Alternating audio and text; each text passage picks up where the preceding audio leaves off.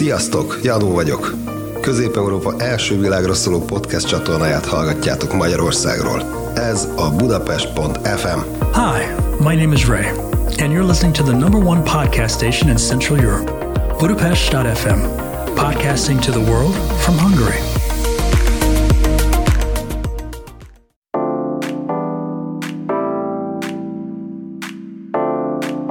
A podcast kizárólag ismereterjesztő és nem minősül jogi tanácsadásnak vagy hivatalos oktatásnak. Na hát akkor üdvözlök minden kedves hallgatót és nézőt, aki ma vagy később időpontban vette a fáradtságot, hogy meghallgassa vagy megnézze szerint podcastemet. Az én nevem Kis Márton, és ez a Játék Jó Podcast. Akinek kérdés és véleménye lenne, azt kérem, hogy majd kommentekbe, akár Youtube-on, Facebookon, Instagramon, ahol éppen látja, nyugodtan ossza meg velünk, vagy küldje el a Játékjuk Podcast Instagramján is, és mindenképpen megválaszolom majd, vagy megválaszoljuk. Akik most először csatlakoznak, azoknak szeretném elmondani, hogy én nemzetközi sportjogász vagyok, a SILA International Lawyers munkatársa Szófiában, Bulgáriában, és sportolókat, klubokat, ügynököket, illetve szövetségeket szoktunk képviselni, és őket támogatjuk a munkájukban, szerződésekben, perekben, illetve igazából amiben tudunk segítünk nekik, de legtöbbször őket ugye vagy szerződésekben, vagy a FIFA, vagy a svájci nemzetközi sport döntőbíróság, vagyis más a KASZ előtt képviseljük őket. A mai vendégem pedig, aminek nagyon örülök, az pedig Hensi Richard, és Ricsi a Hensi futballnak az alapítója, övé a Hensi futball Instagram, tehát Isten hozott Ricsi, örülök, hogy itt vagy velünk. Szia, köszönöm a meghívást. És akkor mielőtt kicsit beszélnénk rólad is, hogy azért bemutassunk a hallgatóknak, bár szerintem téged jobban ismernek, mint engem. Azt szeretném elmondani, hogy a mai adásban az előző résznek a témát fogjuk folytatni, tehát a játékosok szerződéséről fogunk inkább beszélgetni, azzal a kivétellel, hogy ma kezdő focistákra fogunk koncentrálni. Tehát bemutatjuk azokat a fontos tudnivalókat, vagy legalábbis elkezdjük, amik segíthetnek egy karrier felépítésében, segítenek a játékosoknak, szüleiknek, gondozóiknak, a fontos döntéseket meghozni.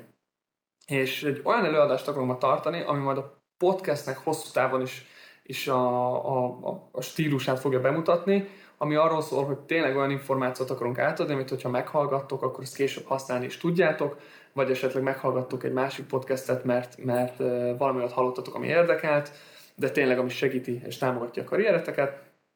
Tehát ma arra fogunk tényleg koncentrálni, hogy a kiskorú focisták, vagyis akik 18 év alatti játékosok, és az ő családtagjaik, gondviselőik, barátjaik tényleg bármikor meghallgatnak, és később használhatnak. Na de hát akkor mielőtt belevágnánk, akkor ismerjük is meg jobban a vendégünket. Risi, akkor kérek szépen mutatkozz be, meg mesélj kicsit magadról, a foci karrieredről. Hát a foci karrierem az viszonylag rövid, mert itthon, ugye én, én is fociztam Sziget Miklóson, aztán a Honvédban, utána két év légióskodós, Cipruson légióskodtam két évet, utána Portugáliában, és utána orvosi javaslatra felhagytam a focival, kétszer kellett műteni a bal térdemet, és akkor ez a sztori ennyi volt, és utána elkezdtem ezt az oldalt 2018 decemberében, uh-huh. annó ugye ez arra épült, vagy arra készítettem, hogy majd én egyéni képzős videókat fogok majd feltenni, és ebből nem nagyon lett semmi, mert általában volt a srác, voltam én, és nem volt kamerásunk, és ilyen amatőr felvételt meg nem feltétlenül akartam feltenni, és akkor elment az oldal egy olyan irányba, hogy én tanácsokat adok fiataloknak, akár poszt hm. specifikusan, hogyan beszél az edződdel, miket tanácsolok én, melyik csapatba igazol, és akkor az szépen nőtt ez az oldal, és most már ott hm. tartunk, hogy 14.500-an követik. Na, gratulálok és, és nagyjából így röviden ez ennyi az egész, és 23 éves vagyok, ezt elfelejtettem mondani. Na, hát ez amúgy ez fontos hallgatóknak is, mert ugye én is fiatal vagyok, én is még, még 20, sőt 28 éves leszek, nem akarom magamat öregíteni. Tehát igazából itt, itt tényleg arról van szó, hogy, hogy azok, akik, akik újak a szakmában és próbálnak nem azt mondom, hogy a tapasztalatainkat, mert vannak, akik tapasztaltabb, mint mi, de azért próbáljuk segíteni azokat, akiknek úgy, mint mi, jó lett volna, hogyha annó segít valaki, és fontos dolgokat elmondja és ezért is szerintem fantasztikus, amit, amit csinálsz, meg a, a, a Hensi futball az oldal is, mert tényleg szerintem sokan tudnak ránézni, és, és tényleg tanulnak belőle valamit, vagy látnak valami érdekeset, meg néha meg is ne, nevetteti őket, mert uh, fú, most nemrég raktad ki, hogy volt az a gól, ami mire emlékeztet, ez az Everton-Liverpool, ami igen, most igen. volt a Szeged-Kecskemét meccsem? Kecskemét-Szeged, igen, 4-0, nem tudom. Hú, hát az, az, az, az, a vicces, hogy ugye Pickford volt az Everton kapusa akkor, ugye, aki azt beengedte. Hát szegénynek onnan nagyon lement a karrierre. Remélem, hogy ez, ez a másik oldalon nem fog megtörténni, de hát, de hát azért vannak ilyen hibák. Viszont azt akartam kérdezni, hogy hogy, hogy ebbe az irányba mentél el amúgy, tehát hogy gondolom az edzősködésre segíteni akartál a, a játékosokon, de hogy, hogy tényleg ez az irány lett, hogy mi volt az, ami rávetett, vagy rávitt arra téged? Ez, ez nem, nem tudom őszintén, mert én érettségi után, ugye én jelentkeztem a testnevelési egyetemre, és föl is vettek, és annól én akkor edzői szakra jelentkeztem, mhm. de azon ki, akkor még ugye, akkor még, még kint játszottam Lisszabonba, és akkor ilyen levelező levelezőn hmm. végeztem ezt a, ezt a részt, és uh, akkor havonta, két havonta repültem haza erre, három-négy napra, amit a TFN eltöltöttem, aztán repültem vissza, tehát akkor viszonylag gyakran jöttem haza, és uh, akkor, akkor nem nagyon éreztem még, hogy én edző szeretnék lenni, vagy hogy gyerekekkel akarok foglalkozni. Ez úgy, ez úgy később adta magát, és egyébként nagyon élvezem, tehát magát azt, hmm. hogy a gyerekekkel hogyan lehet, meg hogyan tudok beszélni, mindegyik korosztálynál ugye máshogy kell, hmm úgy érzem, hogy a szülőkkel is megértettem magam, és, és kedvelnek, oda-vissza megy ez, úgyhogy fogalmam sincs. A fociban szerettem volna maradni, mert azt, azt, azt szeretem. Most még ilyen megyei szinten ugye el vagyok ezt a, mm. ezt a videó előtt ugye elmondtam, és, és nagyjából most itt tartok, tehát mm. egy nagyon jó dolognak tartom a mai napig ezt az egészet. Mm. Na jó, nagyon szerintem amúgy sok, sok olyan dolgot mondtál most hirtelen, például, hogy külföldön is játszottál, meg az igazolások, erről mert szerintem most ma fogunk is beszélni. Viszont uh, mielőtt akkor belevágunk, mert ugye a beszélgetésünk nagy része az arról fog szólni, hogy mik azok a dolgok, amivel, a dolgok, amikkel segítenénk, hogy amikor te elkezdted a karriert, ugye neked sajnos egy sérülés vetett véget neki, vagy legalábbis azon a szinten, hogy voltak olyan dolgok, vagy most vannak olyan dolgok, amikre rájössz, amit hogyha akkor tudtál volna, sokat segített volna? Ami a szerződéseket illeti, nem vagyok benne biztos, mert én, én profi labdarúgó soha nem voltam. Tehát én profi szerződést nem kaptam. Én, mikor voltam Sziget Miklóson, akkor 16 évesen az U21-es másodosztályt akkor megnyertük, és akkor én akkor 16 évesként a felnőtt csapattal is edzettem. Uh-huh.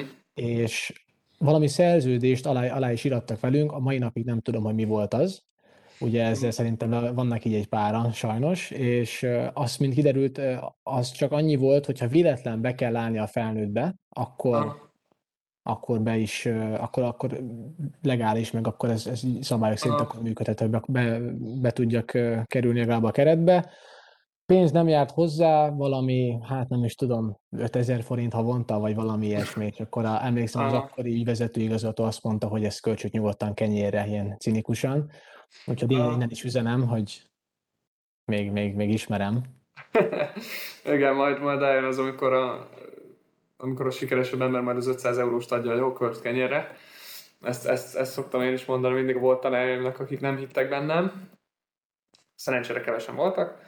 Jó, igazából szerintem el is kezdhetjük meg amúgy az az igazság, hogy amit most mondtál, az, az amúgy a legelső részben, vagy a második részben beszéltem róla, hogy ügyvédként a legfontosabb dolog, amit az ügyfeleknek mondani szoktam, és ez bármelyik, tehát bármilyen jogász szerintem ezt mondaná, hogy olvasd el kérlek, vagy legalábbis kérdezz rá az micsoda, és elő szokott fordulni, vannak olyan játékosok, akik, akik mondják nekem, vagy ügyfelek, hogy ú, ne arra hogy most emiatt zavarlak, vagy hívlak, de inkább meghallgatom őket, hogy mondják el, mert azért is, mert akkor úgy érzi, hogy tényleg meghallgatták meg az ő jogait, meg az ő érdekeit képviselem, hogy tudom, hogy akkor gondolkodik, és érdekli a saját esete.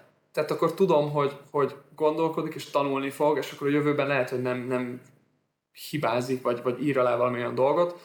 Szóval ez, ez már most érdekes, hogy mondtad. Na, viszont akkor tökéletesen mondtuk, beszéltük ezt a amatőr, meg, meg profi dolgot, meg a szerződéseket, hogy, hogy akkor nem tudom neked, hogy nagyjából hogy a, a amatőr vagy a, a profi között, mert otthon azért sokszor előfordul az, hogy azt mondják, hogy van fél profi. De, de olyan nem létezik. Tehát ez a semi-pro fogalom, az a FIFA-ban se létezik. FIFA is azt mondja, hogy az a profi játékos, akinek van szerződése, tehát írott szerződése, és több pénzt keres, mint a, mint a költségei. vagy, vagy, és ez úgy néz ki, hogy ha van egy szerződése valakinek, és ez Magyarországon sokszor elfordul, hogy ugye amatőr szerződésnek mondják, de hogy van egy szerződése, rá van hogy amatőr, és oda van téve, hogy, hogy hát nem tudom, havi 100 ezer forintot fog kapni, de hogy ez csak nem tudom, költségtérítés. Már az, hogy ezt megkapja, valószínűleg profi szerződést csinál belőle. Nekünk van egy ilyen esetünk a Kásznál, amit jelenleg várjuk a, a döntést, hogy a játékos összes 100 eurót kapott, de a szerződésben benne volt, hogy minden más költségét fizetik, tehát a, a focival kapcsolatban. És ugye már ez, hogy egy euróval akár többet kap, az, az attól meg profit. Tehát igazából ez is érdekes, hogy sokan mondják nekem, most sose voltak profik, aztán elmondom nekik, hogy amúgy igen, igazából profi voltál, csak nem olyan szerződést írtak rá, meg nem olyan nem úgy regisztráltak, pedig a, a nemzetközi szinten mindig kimondják, hogy az, hogy hogyan van regisztrálva a játékos, meg hogy mi van a szerzős évben, az igazából semmit nem jelent. Meg ugye a szerződésről azt akartam mondani, hogy nagyrészt Magyarországon amúgy a profi szerződések nagyon könnyen felismerhetőek, mert ugyanaz. Az MLS-nek azt hiszem 2016 óta van egy ilyen standard szerződése, és ez a standard szerződés, ez az, amit mindenkivel aláírnak.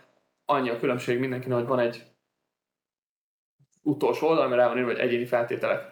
És az egyéni feltételekbe írják akkor le, hogy mennyi a fizetés, meddig tart a szerződés, esetleg a bónuszokat, ha nem tudom, valakinek jár mondjuk repje egy lakás, bármi más, ami arról van szó, ami tényleg erre a játékosról, akkor azt ott szokták leírni.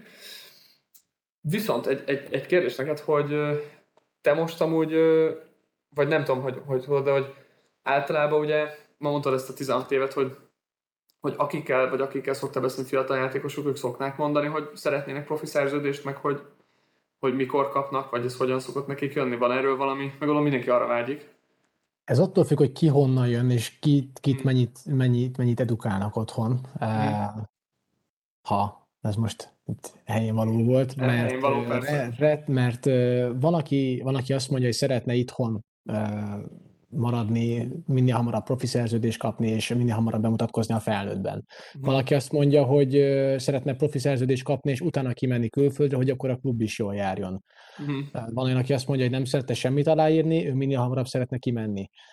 Van olyan, aki azt mondja, hogy nem akar akadémiára menni, mert hogy onnan nehezebb, meg onnan sokkal drágább kikerülni, hanem elmegy egy B szintű klubba, vagy C-be, majd olyan is van, aki C szintű klubba jár ki, nyugat-európai klubhoz, és és akkor onnan megy, mert akkor még, még olcsóbb az egész történet. Úgyhogy ahány gyerek, annyiféle ilyen variáció. Mm. És neked amúgy van valami, mert ugye te is voltál külföldön, és majd ebben most bele fogunk majd menni kicsit, hogy, hogy mikor lehet aláírni egy, egy szerződést, meg külföldre menni, meg hogy ezeknek, amiket mondanak, hogy inkább előre profit, hogy jól járon a klub is, stb. De hogy um, neked van valami preferenciád, vagy hogyha valaki megkérdez, mit, mit, mit javasolnál nekik, hogy melyik irány a javaslat esetleg? Vagy Jelenleg nem dolgozom. E, játékos függ egyébként tényleg, tehát valakinek, valakinek jó, hogyha itthon marad, mert, mert olyan a profilja. Valakinek hmm. pedig, valakinek azt, azt tanácsolom, hogy egy osztrák, osztrák csapatot inkább, vagy esetleg még nyugatabbra, hogy olyan, olyan szint. Mm. Mm-hmm. Nem, amúgy, amúgy ezt, ezt tényleg én is azt támogatom, és, és itt, amiket mondtál, ugye hogy voltak az opciók? Tehát, hogy ugye profit akar minél hamarabb, és utána a felső, vagyis első csapatba bekerülni, felnőtt és maradni. Van, aki profit, hogy jól járon a klub utána külföldre, van, aki nem akar és külföld, és mi volt a, a negyedik? Hát, fú, nem is tudom, de szerintem az volt, hogy valaki C szintű klubból van, tehát hogy nem, nem, nem, nem, nem akadémia, nem akadémia, hanem B hát, szintű, C szintű, és onnan, onnan. Tehát ott is. Na, ezekre gyorsan akkor ebben majd belemegyünk átigazolásnál, meg lesznek külön részek, tehát aki most ha meghallgatja ezt, azoknak azt mondom, hogyha kérdésetek lesz, akkor akár Ricsit, aztán majd továbbítja nekem, vagy ő elmondja, vagy, vagy írjatok nekünk, de a lényeg az, hogy lesz majd még ezekről rész, mert ezek nagyon komoly témák. De a négybe belemenni, hogy, hogy akinek most ez feljön, hogy úristen, mikor írjak alá, mit csináljak, azoknak elmondom, hogy ha profi szerződést írsz alá, akkor ugye az egyrészt azt jelenti, hogy a klubodnak ki kell fizetnie a korábbi klubjainak ezt a nevelési költségtérítést és kártérítésnek hívják, angolul ez a training compensation, nek az a lényege, hogy aki téged korábban nevelt, annak jár egy pénzösszeg ezért a nevelésért, és az első profi szerződésnél szokták kifizetni. Ez komplikáltabb ennél, de ez az egyik. Tehát, ha aláírsz egy ilyen szerződést, a klub ezt kifizeti, és onnantól kezdve ő téged elad és akkor ő, amikor elad téged, akkor neki ugyanúgy jár ez a, a költségtérítés, ha külföldre mész, vagy elad ugye egy összegért, tehát eladja a játékjogodat, és akkor ezen keres. Tehát ilyenkor én azt szoktam mondani, hogy ez, ezt azért szeretik a klubok inkább, mert, mert akkor ugye kontrollálhatják, hogy hova adnak el, meg, meg mit csinálnak, de ez nem feltétlenül azt jelenti, hogy a klub nem járna jól. Ez csak azt jelenti, hogy valószínűleg akkor azonnal jól járnának, pedig csomószor előfordul, hogy egy játékos mondjuk tegyük fel valamelyik NB1-es klubnál ott van 3-4 évet. És mondjuk 17 vagy már 18 éves korában külföldre vinnék, és leigazolja őt egy olasz, német, valamilyen klub. Akkor ugye attól függ, hogy melyik kategóriába igazolsz, ugye úgy vannak ezek a pénzek kifizetve. Tehát azért mondom, hogy ez összetette bennél, mert, mert különböző kategóriák, meg hogy számítják a pénzt, a legfontosabb az az, hogy a klub nem feltétlenül jár rosszul. Akkor az, hogy valaki profit szeretne elő aláírni, és utána bekerül az első csapatba, igazából a profi az csak egy jó jel arra, hogy a klub komolyan vesz, hogy, hogy tényleg meg akar téged tartani, de azt is figyelembe kell venni, főleg szülőknek, hogy ez lehet, hogy annak a jele, hogy nem akarják, hogy más elvigye a játékost. Tehát itt nem mindig a játékosnak az érdek az első. Tehát az első kettőnél ugye a szerződés az, az két felet köti össze, és ezért fontos a kluboknak. Nem azt mondom, hogy a klubok rosszat akarnak a játékosnak, csak ez is egy stratégia lehet. Tehát sok klubnak amúgy néha azért ajánlanak szerződést, mert ugye az is benne van a FIFA szabályban, főleg a külföldre visznek valakit, hogyha nem ajánlottak neki szerződést, nem kapják meg ezt a költségtérítést, ezt a nevelését, meg a pénzt, amit ők belefektettek a játékosba, tehát ilyenkor ajánlanak legalább egy szerződést. Ott van akkor az, hogy nem írunk alá semmit és megyünk. Ez hasonlít az elsőre, hogy igazából mindegy, mert ez a te döntésed, annyi, hogy ilyenkor ugye, ha nincs szerződés, nem vagy kötve hozzájuk, akkor tényleg szabadon elmehetsz. Az, hogy mikor, ugye az is kérdés, de lényegében akkor igazolási időben mehetsz. És a klub ugyanúgy utána később keresett pénzt. Az, hogy alacsonyabb osztályban, tehát más kategóriák klubban megy valaki játszani, ott többet játszott már esetleg fiatalabban is, tehát sok olyan ügynököt ismerek, aki játékost elvisz azonnal mondjuk MB3-ba, hogy a felnőttek között játszott, és tapasztalatot szerezzen. Azzal meg annyi a különbség, hogy azt kell tudni, hogy ha valaki tényleg jó, és jó embert ismer, aki tud próbajátékot összehozni neki, meg, meg megmutatni magát, meg jó videókat összerakni, sokat számít, fejlődésnek is jó lehet, viszont azzal az lehet a baj, hogy sok ügynök, akivel dolgozom, meg klub, a játékosnak a transfermarkját vagy adatbankját nézi. És nem tudom elmondani, hogy hányszor volt az, hogy valakinek a transfermarkját nézték, lehetett akár 22-23 és azt nézték, hogy ú, milyen osztályban játszott, és, és nem foglalkoztak vele. Tehát sajnos ez is benne van, ezért kell, ahogy mondtad, mindig játékosoknak megnézni. Nem tudom, hogy te amikor külföldre mentél, akkor te, te hogy mentél amúgy? Tehát, hogy hogy találtatok klubot, hogy ismerős, vagy ti kerestétek meg a klubot, vagy a klubtiteket, vagy külföldre Ismerős. Ismerős volt a, ez is teljesen véletlen, egy, egy itthoni uh, masszőr ismerősünknek, Aha. a párja antenaszerelő volt kint Cipruson, és, uh, és akkor volt rólam egy videó, azt kiküldtük, mondta, hogy ő ismer valami focistát, akinél éppen antennát szerelt, vagy nem tudom, fél évente, vagy ilyesmi, és elküldte neki, és mondta, hogy akkor, akkor segít. És, és ilyen alapon ment az egész. De hát hallom, hogy látod, ezeket a kapcsolatokat kell nagyon kihasználni, mert, mert uh, sose tudhatod, hogy, hogy mi lesz belőle. Tehát vannak azok a jó szívű emberek. És Portugáliában ott, ott hogy volt akkor? Portugáliában nekem apukám már akkor ott volt, uh-huh és akkor uh, igazából általa. Tehát uh, mondta, hogy van egy lehetőség, és akkor Ciprusról hazajöttem, leérettségiztem, hál' Istennek, minden meg lett, és akkor utána akkor, ami, mikor megtudtam, hogy felvettek a TF-re, akkor utána mentem is. Ja, hogy, hogy akkor először jelentkeztél TF, és utána mentél, ha. Tényleg azt, ugye, mert ez sok fiatal játékosnak szerintem a szülőknél fog, uh, fog feljönni majd, hogy uh,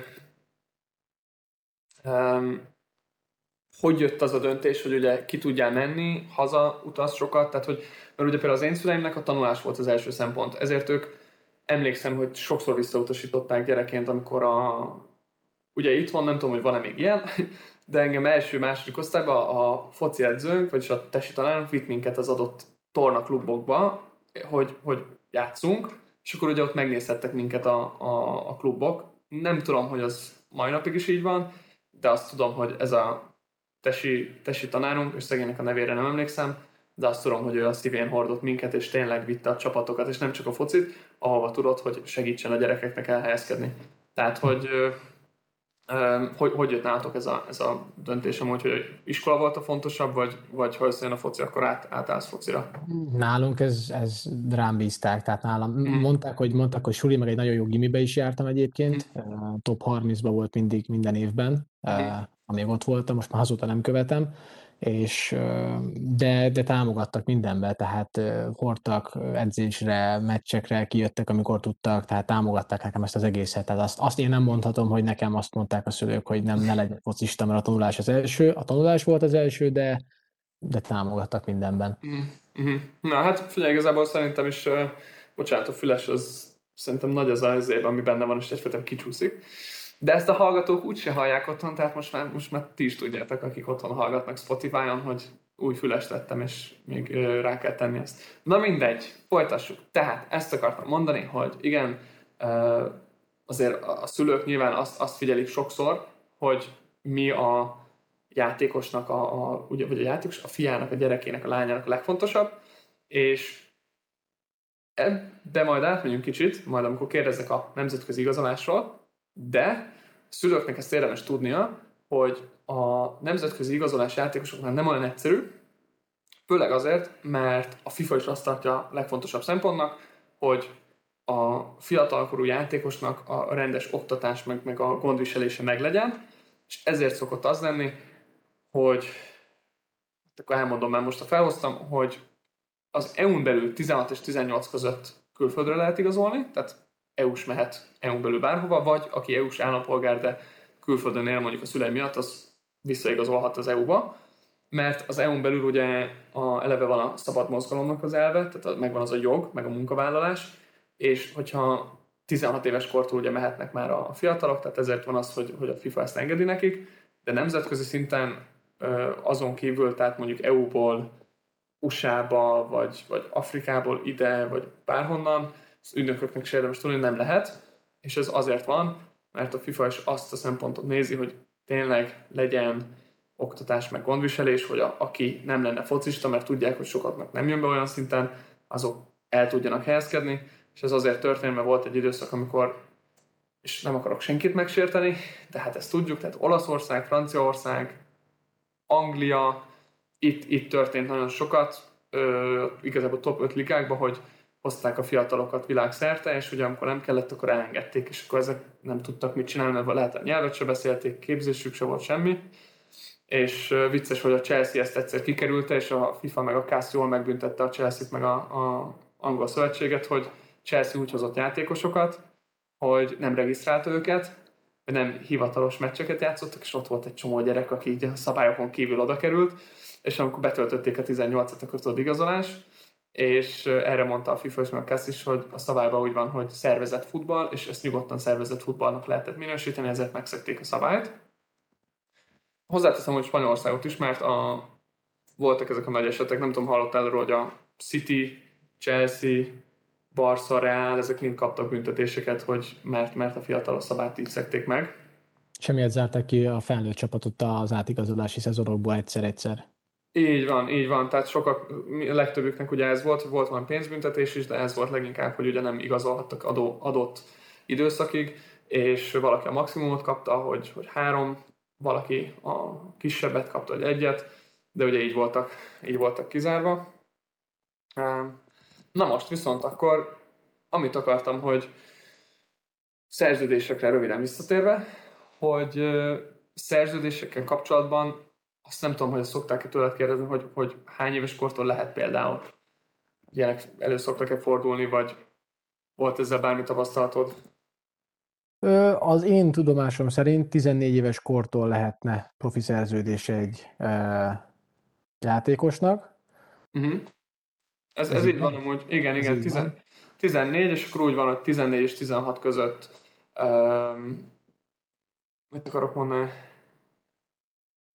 Jaj, bocsánat, ezt a szót. Tehát a lényegében 14 és 16 között ugye munkaszerződés vagy megbízási, megbízási szerződést kapnak, csak ott a, a törvényes képviselőnek, vagy, a, valamint a nem elutasított elutasítást tartalmazó törvényes uh, jaj, újra mindenkinek. Tehát itt egy olyan dokumentum kell, ami a gyámhatóságtól jön, a gyámhatósági jegyzőkönyvtől, és, és ez kell a képviselős a labdarúgó aláírása mellé. Tehát, hogy itt a gyámhatóság is be van mondva. 16 és 18 év között ott a ö, szülőnek, vagy, vagy a gyerek képviselőjének kell a, a, az aláírása, és akkor 18 éves kortól meg szabadon. Tehát, hogy itt, itt, itt tényleg komolyan veszik azért Magyarországon, hogy 14 és 16 között nem írhat bárki csak úgy alá, tehát itt azért a gyámhatóság is be van vonva. Ez nagy részt azért fordulhat elő, gondolom én, mert szerencsére engem a szüleim nem dolgoztattak cipőgyárban kisgyerekként, de hogy ne történjen ilyen elő. Tehát, hogy ne írjon alá egy kisgyerek olyan szerződést, és kösse magát olyan dologhoz, mert még gyerek. Uh-huh. Uh-huh. Most hirtelen csak így gondolkodom, hogy szerinted mik, mik azok a dolgok, mert én azokon gondolkozom, mit lehetne itt még elmondani ezen belül, hogy ugye esetleg ö, szerződésekkel kapcsolatban javasolt időtartam, ö, mi, mi, mi lehet ugye a szerződésben fizetések, hogy neked ugye láttam a tartalom között, hogy sokszor javasolsz, hogy hova érdemes próbajátékra menni, vagy klub, klubot hogyan választanak. Tehát ebből így milyen, milyen, mit tudsz javasolni amúgy, hogy hogyan választanak klubot a szerződés mellett amúgy, hogy mik azok a szempontok, amit vegyenek figyelembe? Én azt szoktam tanácsolni, nézzék meg, hogy az a klub, ahova most elköteleződnének, több évre mhm. esetleg, akkor mennyi időt ad a felnőtt csapatnál a mhm. fiataloknak, mennyire építi be őket, mennyire szereti a, az, a, az ügyesebb, a tehetségesebb játékosokat egy korosztályjal, vagy esetleg kettővel följebb játszani, mert van ilyen. És a harmadik pedig az, hogy mennyire támogatják a, a külföldre szerződés lehetőségét, illetve magát a próbajátékot, hogy engedik-e, mert, mm. mert ez, az elmúlt években ez egyébként változott, tehát voltak olyan klubok, akik, akik különösen elutasítóak voltak a, a külföldi próbajátékra, tehát mondták, hogy tőlük biztos, hogy nem, és ezt hirdették is, és ezt egyébként meg is szívták, mert onnan nagyon sok srác ment el, ah. pontosan nem, pontosan emiatt. Most már ott is változott ez a, ez az üzletpolitika, és, és, és ennyit. Ez, ez a három dolog, amit én szoktam javasolni, és akkor ez a napján volt, aki megírta, meg aláírta a szerződést, és volt, aki azt mondta, hogy hát végül is nem annyira szeretik a külföldi próbajátékot, vagy egyébként nem látnak, fel, nem látnak a felnőtt csapatban fiatal játékost, uh-huh. és, és akkor mondták, hogy akkor ezt most mégsem írjuk alá. Uh-huh. Ez, ez, amúgy, ez amúgy okos, és ugye ezért is kérdeztelek téged, mert ezek olyan dolgok, amiket amúgy bele lehet iratni a szerződésbe. Tehát itt, itt, amit én nagyon fontosnak tartok, amikor, és most tényleg most a szülő meg a játékos szemszögét nézzük, hogy javasolt időtartam. Tehát ha már aláír egy, egy játékos szerződést, akkor ugye mennyi időre írja alá. Itt nem szabad abba belemenni, hogy tehát egy, nem szabad félni attól, hogy ha rövid a szerződés. A rövid szerződés az azért is jó, mert ha nem válik be a klub, akkor utána lehet oda menni, ahova szeretnének. Ha pedig beválik, akkor az klub az valószínűleg amúgy is fog, fog hosszabbítást adni, meg hogyha ha jól sikerült, akkor úgyis utána lesz lehetőség. Tehát, hogy, hogy ha már van egy szerződés, meg jól megy, akkor, meg tetszik a klub, akkor, az, akkor nem kell annyira aggódni, ha meg rossz, akkor meg miért legyen az ember oda kötve. Meg van ez a, nem tudom, segíts ki ebben, hogy magyarul van-e, angolul ez a FOMO, ez a Fear of Missing Out, ami azt jelenti, hogy sokan félnek attól, hogyha most nem, nem vesznek részt valamiben, akkor kimaradnak belőle, és ugye ez a kriptóval is így volt, hogy bitcoin, ú, lemaradtam róla, és amikor jön a legközelebbi nagy valamilyen trend, akkor félnek, hogy lemaradnak, és ugyanezt hallom csomószor játékosok szülőktől, hogy, hogy de alá akarjuk írni, mert, mert tudod, le, legyen meg, nehogy, nehogy utána ne kapjon. És ugye ilyenkor van az, amikor a klub odaad egy szerződést, és akkor mondja, hogy ott akkor ezt a szerződést írd alá, és hallottam már ügynököktől is olyat, hogy előtte beszélt velem, bementek a tárgyalásra, a klub az nagyon egyszerűen azt mondta, nem, ez, ez a aláírva, és akkor ennyi. És akkor ugye én megbeszéltem vele, ő is mondta a családnak, hogy ezt a klubot ő nem javasolja, mert ez milyen hozzáállás, nem voltak nagy követelmények, nem az volt, hogy egy, nem tudom, 100 milliós fizetés, meg ilyenek, hanem tényleg a gyerek szempontját, de hát a szülők utána mégis mondták magát, hogy inkább aláírják, mert jó klub, nagy klub, és, és legyen meg, tudod. Tehát meg kell nézni tényleg azt, hogy eleve, hogy a, mondjuk a, a szerzős tárgyalás alatt hogyan, hogyan bánnak, mert nem tudom, hogy ö, téged amúgy, amikor fociztál, akkor környékeztek meg ügynökök? Volt ezzel tapasztalat? Ö, annyira, tehát az én korosztályomban ö, messze nem én voltam a hmm. legtehetségesebb, ezt mondhatjuk így nyugodtan. Válogat, korosztályos válogatott közelében sem voltam, és emiatt nem gondolom. Viszont uh, akkor még nem is volt divat ez, ez a, az, az ügynökösködés, akkor, akkor inkább később, amikor én a honvédos voltam, akkor 13-14 éves voltam, és egyébként az ügynökök ilyen 16-17 éves korban találták meg azokat a játékosokat, akikkel szeretnének foglalkozni. Ma már ez a szám ez lement, és hmm. már 13 éveseket is környékeznek meg ügynökök, és, és mondom, ez, ez három-négy év. Igen. És tehát engem, ha a kérdésedre válasz az, hogy nem, engem nem. Jó, nem, nem, nem gond. Amúgy, amit mondtál, az, ezt uh, mindjárt visszatérek rá egy pillanatra, csak ezt azért mondtam, mert ugye ügynökök sokszor megkeresik a játékost, és nagyon szép dolgokat mondanak, szülőkkel találkoznak, próbálják őket meggyőzni, hogy vele dolgozzanak. És akkor ezért szoktam mondani, hogy aki nem ismeri az amerikai sportokat, az nem tudja, hogy amikor valaki középiskolából, főiskolát, egyetemre megy, ugye ott az egyetemi sportból válnak profivá sokszor, akkor az egyetemek azok úgy keresik meg a szülőket, meg úgy mennek tényleg, tehát hogyha, mint hogyha megtaláltak volna a férjüket, feleségüket, tehát olyan, olyan randikat hoznak össze, érted? És ez azért van, hogy nagyon fontos nekik a játékos, és ezt szoktam mondani a fociban, hogy néha ez, ez hiányzik, hogy a klub is tegyen valamit a játékosokért én értem, hogy egy klubnak, meg egy akadémiának lett száz játékosa is, nem kell mindegyiknek, de akkor ne akar ráerőltetni arra a gyerekre mondjuk azt a szerződést, hogy ott tartani. Ha már valakinek szerződést adsz, akkor azért minimális tiszteltet. Viszont amit akartam mondani, hogy, hogy a... Um, jaj, bocsánat, hirtelen is felejtettem, mire akartam visszatérni. Ja, igen, a korosztályokra, hogy nagyon érdekes, mert szerintem ez az ügynököknél is ugye ez a FOMO, tehát ők is mint a klubok is, ahogy igazolnak 16-17, meg már 18 évesek is fizetnek 50 milliókat, mert ez a, kvázi ez a, ez a Neymar dolog, hogy nehogy lemaradjunk a következő Neymarról. Ez, ez, ez a sportokban, ez így, világban így lett megismerve, hogy egyrészt a klubok le akarják igazolni a következő Neymart, meg, meg ugye neki volt ez a 200 milliós átigazolása, azóta se döntötték meg, akkor az ügynökök is azt akarják, hogy a, már mi hamarabb azt igazolják le, aki, aki ugye nagyon nagy sztár lesz, tehát ezt, ezt mindenki azért csinálja. Um, visszatérve akkor, tehát amit javasoltunk, ugye az a megnézni, hogy a klub is hogyan játszhatja a játékosokat, milyen szinten, mennyire figyel a képzésre, meg engedi a új lehetőségeket. A szerződést nem muszáj amúgy aláírni, tehát lehet más lehetőségeket is keresni, bele lehet írni ezeket a dolgokat szerződésbe.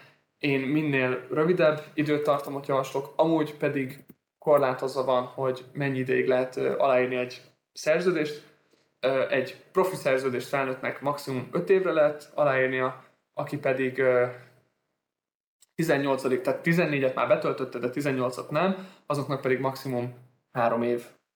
Tehát most ezt csak azért veszem figyelembe, hogy ha egy 17 éves kap, akkor én még mindig az egy éveset javaslom. 16 évesen is. Azért nem javaslom a maximumot, mert nagyon sok, tehát te is edzettél, szerintem nagyon sok változáson megy át egy 16 és egy 19 éves játékos és nem tudhatjuk, hogy a következő Haaland az a 16 éves testével, vagy 19 évesen lesz akkora. És ugye lehet érdemes nézni azt, hogy, hogy elég mondjuk egy egy vagy két éves szerződés. Igen, hmm. beszéltem olyan akadémistával is egyébként, aki, akinek ilyen két éves, három éves szerződése volt, viszont mindig meghosszabbított automatikusan magát a szerződés. Nem már tényleg? Bele volt írva az automatikus hosszabbítás? Azt a... Na hát ez, ez, ez, ezt amúgy nem akartam felhozni, de például az automatikusan hosszabbító szerződés az olyan, olyan se lehet igazából. Ügn, ügynökökkel abszolút nem lehet, játékosoknál megvan, hogy mikor, meg milyen feltételek mellett. A FIFA, de hát tudom, hogy Magyarország beszélünk, de amúgy nemzetközileg azt mondják ki, hogy akkor lehet ilyen automatikus hosszabbítás, hogy hogy a játékosnak feltételek jobbak. Tehát ha valakinek két éves szerződése van, és automatikusan utána egyen hosszabbodik, akkor ugye azt szokták megnézni, hogy ez arányos-e, egyértelműen le volt írva, nő-e a fizetése, tehát megéri neki, tehát ilyen több szempontot néznek ilyenkor. Mert amúgy szerintem ez annyira nem fair, hogy oda van írva csak, hogy lehet majd automatikusan, és akkor majd nem is kell vele foglalkoznunk. Meg hát a másik ami dolog, ami miatt jó egy rövid szerződés, hogy akkor lehet újra tárgyalni, amikor el kezd járni. Tehát most például nem tudom, te is olvasod, hogy a Mbappé-ról mi van nála, és az van, hogy nyáron ingyen elmehetne, és akkor most hirtelen mindenki akar neki szerződést adni, mert, mert most kell, és az előző klubos most akarja a PSG is uh, újraigazolni, tehát nem kell itt ijedni, megijedni. Ugye szerződésekre még annyit, a, most szponzor dolgokban nem megyek bele, mert fiataloknál maximum kapnak, mondjuk nem tudom, a futballfaktortól, vagy Nike, vagy valakitől kapnak cipőt, de nem olyan komoly összeg, meg dolgokról vannak szók. Viszont a szerződéspontásról akartam mondani, hogy ha rossz klubba igazol valaki, akkor van a sportszakmai jog, tehát ha az összes korosztályos vagy adott csapatban a meccseken 10%-nál kevesebbet lép pályára, csere vagy kezdőként, akkor fel lehet bontani. Annak is vannak amúgy körülményesebb dolgai, tehát ez, ez arról is majd fogok bővebben beszélni, amikor a szerződésbontásokról fogok majd egy részt tartani. Van a másik, hogy ha a fizetés lecsökkentik a játékosnak, mert kikerül mondjuk abba a csapatba, mondjuk az első csapatból, és a másodikba megy, és ugye mellette esetleg kiesik a csapat. Nemzetközi szinten meg ugye az, az egy teljesen az egy teljes epizód lesz, sőt az egy több részes lesz, mert az, az egy nagyon-nagyon összetett téma, de ott, ott azt szokták például, hogyha letesznek egy nem tudom NB1-es játékost, le akarnak tenni megye egybe, vagy MB3-ba, meg külön kell edzenie, meg még a fizetését is levonják, akkor ugye nemzetközileg ezt tiltják, tehát azt nem lehet megcsinálni, nem lehet így egy oldalon a szerződést módosítani. Uh-huh. Na, de akkor térjünk át a még két dolog, amit, amit is akkor most te fogsz itt többet beszélni, vagy az, a már következőben biztos. Az egyik az a, az igazolások, a másik pedig a, a scouting, meg, a, meg az edzések. Az igazolásokkal kezdve, hogy te belföldön, meg külföldön is igazoltál, melyik volt a komplikáltabb, vagy miket tapasztaltál mondjuk, amikor kimentél Ciprusba? Vagy mennyire... Ja, semmi, hát ez, ez egyértelmű, tehát nyilván a nemzetközi a, a bonyolultabb, tehát az annó, mikor ugye kikerültem, akkor 17 évesen, és utána fél évig elhúzódott ez, a, ez az átigazolás, mert hogy nemzetközi volt, és akkor nem is engedte a FIFA először, aztán utána nagyon nehezen. Mm. Ö, most ami volt a második kérdés, ne haragudj. Ja, nem, csak hogy, hogy, hogy ugye, mik voltak a tapasztalatok, mire emlékszel így ezekből? Sok jóra nem. Csak azt, hogy mondták, hogy most már, most már, most már megvan, most már következő héten már játszhatok, most már fú, most nem, mert most emiatt nem, de egyébként már jövő, jövő héten, és ez így szépen eltolódott egy, nem egy hat hónapig. Aztán, hát igen, sajnos azok, az ilyenek azok hosszúak, erről majd mindjárt fogok egy kicsit, kicsit bővebben beszélni amúgy, hogy, hogy miket tapasztaltam, amikor szülőknek segítettem mondjuk egy fiatal átigazolásában. Ugye arról beszélgettünk itt, ugye, hogy az átigazolások, a külföldi, belföldi igazolások. Szóval igazából, a, amit te mondtál, hogy ez a jó, akkor kiérkezsz, akkor majd akkor játszol, vagy ekkor játszhatsz. Ugye ez azért van, mert amit mondtam korábban, hogy nagyon nehéz átigazolni 18 év alatt, 16 meg 18 között is ugye az EU-n belül, és itt két dologról szeretnék mesélni. Ugye azoknak a szülőknek, akik remélhetőleg is meghallgatják ezt, akik külföldön élnek, és van magyar útlevele a gyereküknek, és Magyarországra akarnak igazolni, vagy az EU-n belül, ugye általában nem probléma, csak két dologra kell odafigyelni. Tehát töltse be a 16-ot, és akkor használhatja hogy az EU-s útlevelét, ha belülre igazol, e- vagy az EU-n belül. Ha, tizen, ha meg máshova, akkor meg nagyon nehéz, mert ugye ha más kivételt nézünk, akkor olyanokat nézünk, mint például most, ami Ukrajnában történt, tehát hogy EU kívülről ugye valaki, aki menekült státuszba jön, vagy nem tudom, a szülők költöznek munka miatt, és akkor költöznek. Tehát a FIFA arra odafigyel, hogy lényegében ne csak a gyerek költözön egyedül, amit mondtam, hogy a gondviselés miatt, és akkor itt van az, hogy amikor az EU-n belül megy, úgy van, hogy a, annak a klubnak, ugye, aki befogadja, vagy akadémia, a, az adott országban a legmagasabb szintű nevelést ö, kell képviselnie. Tehát nem csak tehát sport, sportbeli képzést, és, és akkor itt szokták azt megnézni tényleg, hogyha ha igazol a játékos, hogy ezt a szintet képviselik-e. Ha nem tudja képviselni a klub ezt a szintet, akkor jön az, hogy a focin kívülálló okok miatt igazol. Na most ez azért nagyon nehéz, mert találkoztunk nagyon sok olyannal, egyrészt bíró függő, tehát a FIFA-nál is attól függ, hogy, hogy az az adott bíró, mert ugye ez egy bizottság elé kerül, és a bizottságban éppen ugye hogyan, hogyan mit gondolnak. A másik meg, hogy ha ugye fellebeznek a, a Kászhoz is Svájcban, akkor is szubjektív. Tehát oké, okay, ő megnézi a dolgokat, de, de akkor is mégiscsak a bírónak van, vagy a bizottságnak van egy, van egy szubjektív elképzelése arról, hogy, hogy ez hogy van, és hogy ők elhiszik-e. Tehát ö, találkoztunk olyan esetekkel, akkor valaki Covid miatt költözött haza, hogy a családjának a gondját viselje, de ö, kiderült, hogy, hogy ugye a foci is szempont volt. És amikor a foci is szempont, akkor már azt mondják, hogy hát itt a, a foci lehet szempont, de csak egy következménye lehet ugye a költözésnek, és elutasították volt olyan, ahol azzal találkoztunk, hogy amúgy a, a srácról pont cikkeztek, vagy valahol jött valami, és a FIFA megtalálta ezt, és rákérdezett, hogy miért van az, hogy ti azt mondjátok, hogy így indult, de már akkor volt arról hír, hogy ő itt meg itt próbajátékon volt. De ugye, ha tényleg, és, és ugye a szülőknek egyrészt, amit akartam mondani, ez azért is nehéz, mert sokszor ilyenkor ugye nagyon sok papírt kell bemutatni. Tehát azért mondom, hogy a legegyszerűbb az az, hogyha valaki igazol, tényleg csak legmagasabb kategóriájú klubban menjen, és hogyha nem tudom, Magyarországról kimegy valaki játszani a Milánba, ugye, a AC Milánba, akkor ugye azzal nem lesz gond, legmagasabb kategória, a Milán mindent el tud intézni. Viszont, hogyha egy másod, harmadosztály csapatba menne, akkor már az úgy sokkal nehezebb. Tehát a külföldi igazolások közben ezt akartam mondani, hogy, hogy érdemes ezt is átgondolni, és érdemes az ügynökkel is jól megbeszélni, vagy ismerősökkel, vagy sportjogásszal, belföldi igazolásokban ugye azért annyira nem akarok belemenni, mert, mert azok sokkal egyszerűbbek, meg sokkal egyszerűbben, főleg amatőr, az sokkal egyszerűbben vált, vált klubot. Um, a, ez, amit akartam még mondani, ez a nevelési költségtérítés és kártalanítás, meg a kivásárlás jár. Ugye az első, tehát ugye ez arról szól, hogy valaki hol, meddig játszik, és azért van egy összeg, amit kifizet az új klub, és legelőször akkor kell kifizetni, hogy amikor profi szerződést kap a játékos, és akkor visszamenőleg, de ugye ez a profi szerződés is, hogy mikor jön, hány éves koráig, alapból 21 éves koráig, és akkor az összes klub, aki addig részt vett a nevelésében, ugye kap ebből a pénzből. Ne, azt hiszem Magyarországon az egy 3 meg 200, az egyik az 200 ezer fölött, most meg 300 ezer fölött vannak ezek az összegek. Most uh, náról nem emlékszem így hirtelen fejből, de, de lényeg az, hogy ilyen, ilyen árban van külföldre igazolnak, akkor pedig kicsit komplikáltabb, de ott például, ha egy Real Madrid igazol egy játékost uh, valahonnan, akkor a Real Madridnak a FIFA szerint a, az éves költsége egy játékos, igaz, játékos nevelésnek az 90 ezer euró.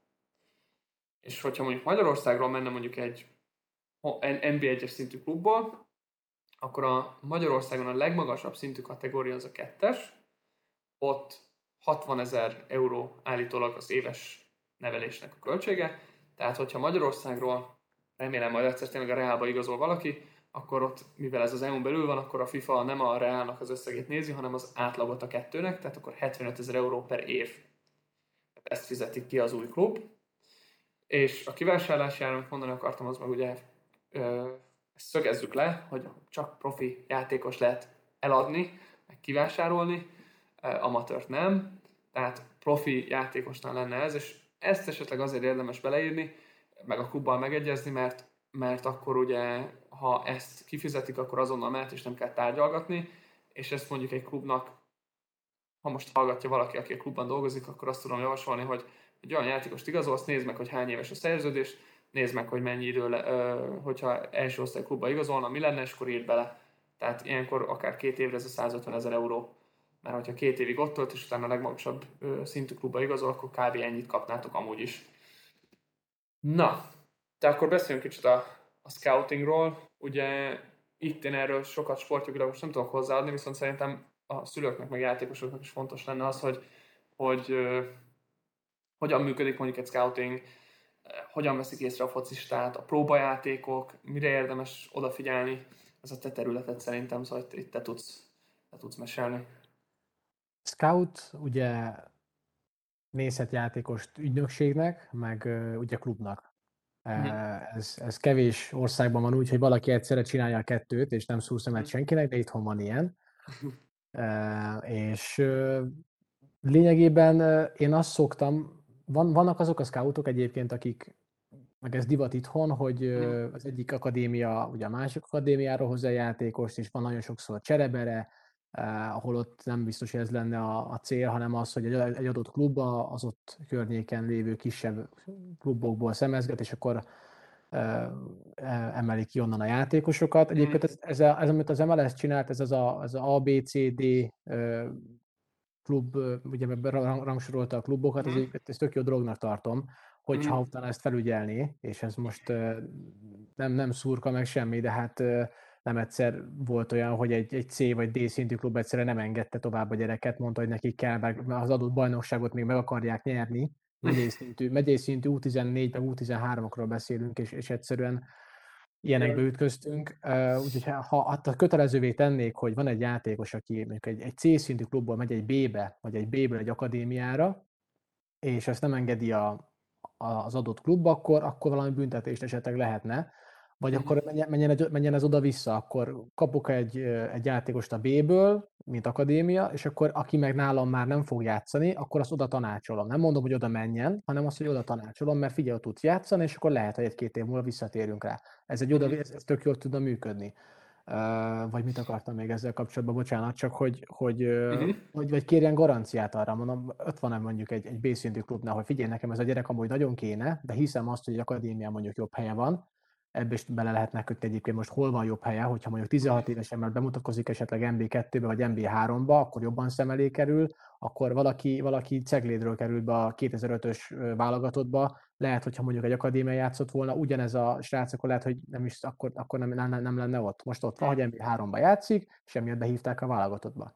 Ez, ez, ez, tök jó dolog. És bocsánat, ezt akartam, hogy hogy akkor kérjen garanciát. Elmondja, hogy figyelj, itt van a gyerek, oda elengedem, fizessétek ki, odadom nektek, viszont ha nem játszik annyit, amennyit most ígér, amennyit ígéritek, mert nyilván akkor van értelme akadémiára igazolni, hogyha ott is tud játszani. Most azért, hogy én akadémiára menjek, és el tudja mondani, hogy én akadémiára játszom, mert kirakjam Instagram bióba, hogy én kukacián, meg akkor odaírom az akadémiát, és akkor mekkora fotista vagyok, és egyébként meg padozok, meg 10 percet állok be, annak semmi értelme.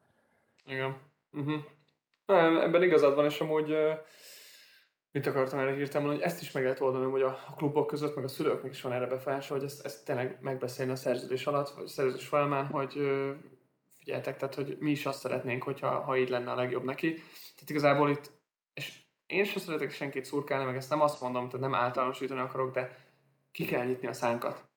Tehát, hogyha valaki valamit szeretne, akkor azt el kell mondani. Aztán, hogyha elküldik a sötétebb helyekre, akkor ilyenkor tudod, hogy lehet, hogy nem velük kell foglalkozni, vagy nem velük kell ugye együtt dolgozom a jövőben. Tehát ezért mondom, hogy aki, aki nem nyitja ezt ki a száját, tehát néma gyereknek anyja se érti a szamát, ha most ezt a mondást jól, jól emlékeztem rá. Tehát, igen. ez olyan teljesen de igen. Na, hogy van, mert... Ne, ne, nem, az, az nem, az nem való ja. a beszélgetésben. Igen, igen, én is, amikor mondtam a sötétebb helyekre, akkor nyilván másra utaltam, de, de hogy igen, tehát, tehát erre érdemes odafigyelni. Amit még akartam kérdezni tőled, mert, mert mondom, ez, ez, ez nem sportjogi kérdés, hogy amúgy azt, azt szoktam ügyfelektől hallani, akik ö, esetleg, és az nem csak Magyarország, tehát NB1 vagy amiket, hanem hogy igazolnak egy, egy ö, első csapatba. És az lehet, hogy most NB1, NB2 mondjuk. De eligazol oda, és ahogy bekerül, ugye ott, ott sokkal keményebb. És mondjuk edzésen jobban megrúgják egymást, vagy ha jön valaki úgy, akkor ugye odarúgnak, és mert, mert azért ott rivalizálnak, tudod, hogy, hogy ki marad bent ugye abban a csapatban, mert onnan tud esetleg tovább menni, vagy ott, ott tud tényleg úgy játszani. És akkor utána a játékos mondjuk tegyük lerakják a második csapatba, ami mondjuk legyen akkor MB 3-as szintű, vagy, vagy megye egy, mindegy, de lerakják, és akkor nehezebb neki visszakerülnie, mert azt tapasztalja, hogy az első csapatban nincs meg a helye, vagy a többiek nem kedvelik, tehát nem érzi úgy jól magát, és akkor utána lehet később elmegy inkább egy alacsonyabb szintű klubhoz, ahogy jól érzi magát és játszhat. Tehát mi a javaslatod ezzel a helyzetben, mert ugye szerintem ez a, főleg a gyerekekben is benne van, hogy, hogy rivalizálnak, tehát ezt a helyet meg kell tartani, és harcolni kell érte. Tehát nem tudom, hogy erre valami tippet, javaslatod. Időközben megakadt, úgyhogy ha mondjuk egy gyors 10 oh. másodpercben meg tudod uh, gyorsan még egyszer fogalmazni, akkor, akkor fogok rá tudni válaszolni. Persze, bocsánat, remélem, hogy a hallgatóknak annyira nem akadt meg, vagy a... Lehet, hogy nálam volt gond, azt nem tudom. Nem baj, mert, mert nem. Tehát mindegy, a, a, annyit akartam, tehát ugye, hogy nagy a rivalizálás a próbajátékokon, amikor odahoznak 50 gyereket, és akkor mondják, hogy na, akkor gyerekek, most random választok 11-et, és nagypályázunk, és mutassátok meg, mi van, és akkor nem kap labdát, nem tudja megmutatni magát, mennyire kell, hogy erőszakos legyen, mi az, amire ott odafigyel, hogy észreveszi egy jó scout, hogy amúgy jó játékos, csak nem kap labdát. Tehát vannak félénkebb játékosok, vannak rámenősebbek, amikor valaki egy klubba kerül, és, és azt érzi, hogy edzésen jobban megrúgják, mert most került oda, és azért a helyért hárman harcolnak, és kiesik akkor onnan. Tehát, hogy ezekkel te találkoztál, meg milyen a, a javaslatod? Fú, hát első, most én, én egyébként egy hogy mondjam, én, én szeretek ismerkedni, meg szeretek barátkozni, és uh-huh. nekem ez a gimiben ez nagyon jól ment. Én egy uh-huh. viszonylag népszerű uh, srác voltam a gimiben, viszont uh, a Honvédban, ugyanebben a mondjuk 13-14 évben én, én utolsók között voltam, tehát uh-huh. én, én azokkal voltam jóba, akik úgy szintén ilyen kicsit introvertáltabbak voltak, és, és, és ott ültek a sorokba, és akkor velük voltam jóba, úgyhogy ezt, ezt meg kell találni mindenkinek. Én, és én ott nem is éreztem jól magam, tehát én azért is jöttem el onnan, mert, mert mm. nem éreztem.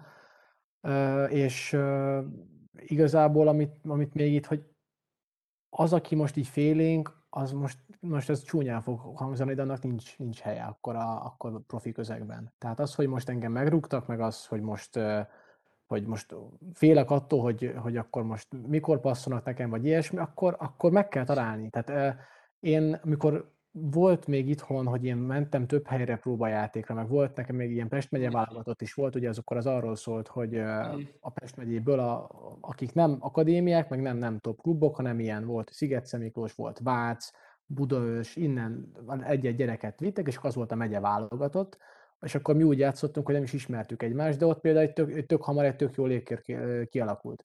Hogy ez, ez nyilván játékos függő, meg, meg ott a, milyen a közeg, nem tudom. Azt tudom, hogy a Domi mesélt, a Szoboszlai Dominik, hogy ugye ő, meg ezt egy podcastben is hallottam, vagy ő mesélte, vagy a, vagy a Zsolt, hogy, hogy voltak a phoenix valami, valami tornán, és hogy Aha.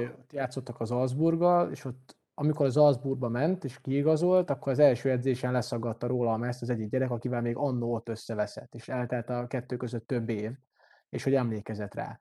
És utána megbeszélték. Tehát, hogy ő mondta, hogy őt is úgy fogadták, hogy rögtön lerúgták, lehet mondom, leszakították róla a trikót, és, és mondom, de neki olyan mentalitása van, meg olyan, hogy, hogy nem érdekelte, és, és csinálta tovább. Most ez most visszakanyarodva megint, én nem biztos, hogy nem voltam ennyi idősen ilyen, ilyen erős mm. mentálisan, és tehát azért, azért ez kell. Nem véletlen vannak meg menők ezek most ezek a, ezek a mentális trénerek, mm. mentáltrénerek, akik a, kifejezetten emiatt erre készítik fel a játékost a profi közegre, meg akkor mit, hogy reagáljon majd le, mert ez, ez, ez, ez elengedhetetlen.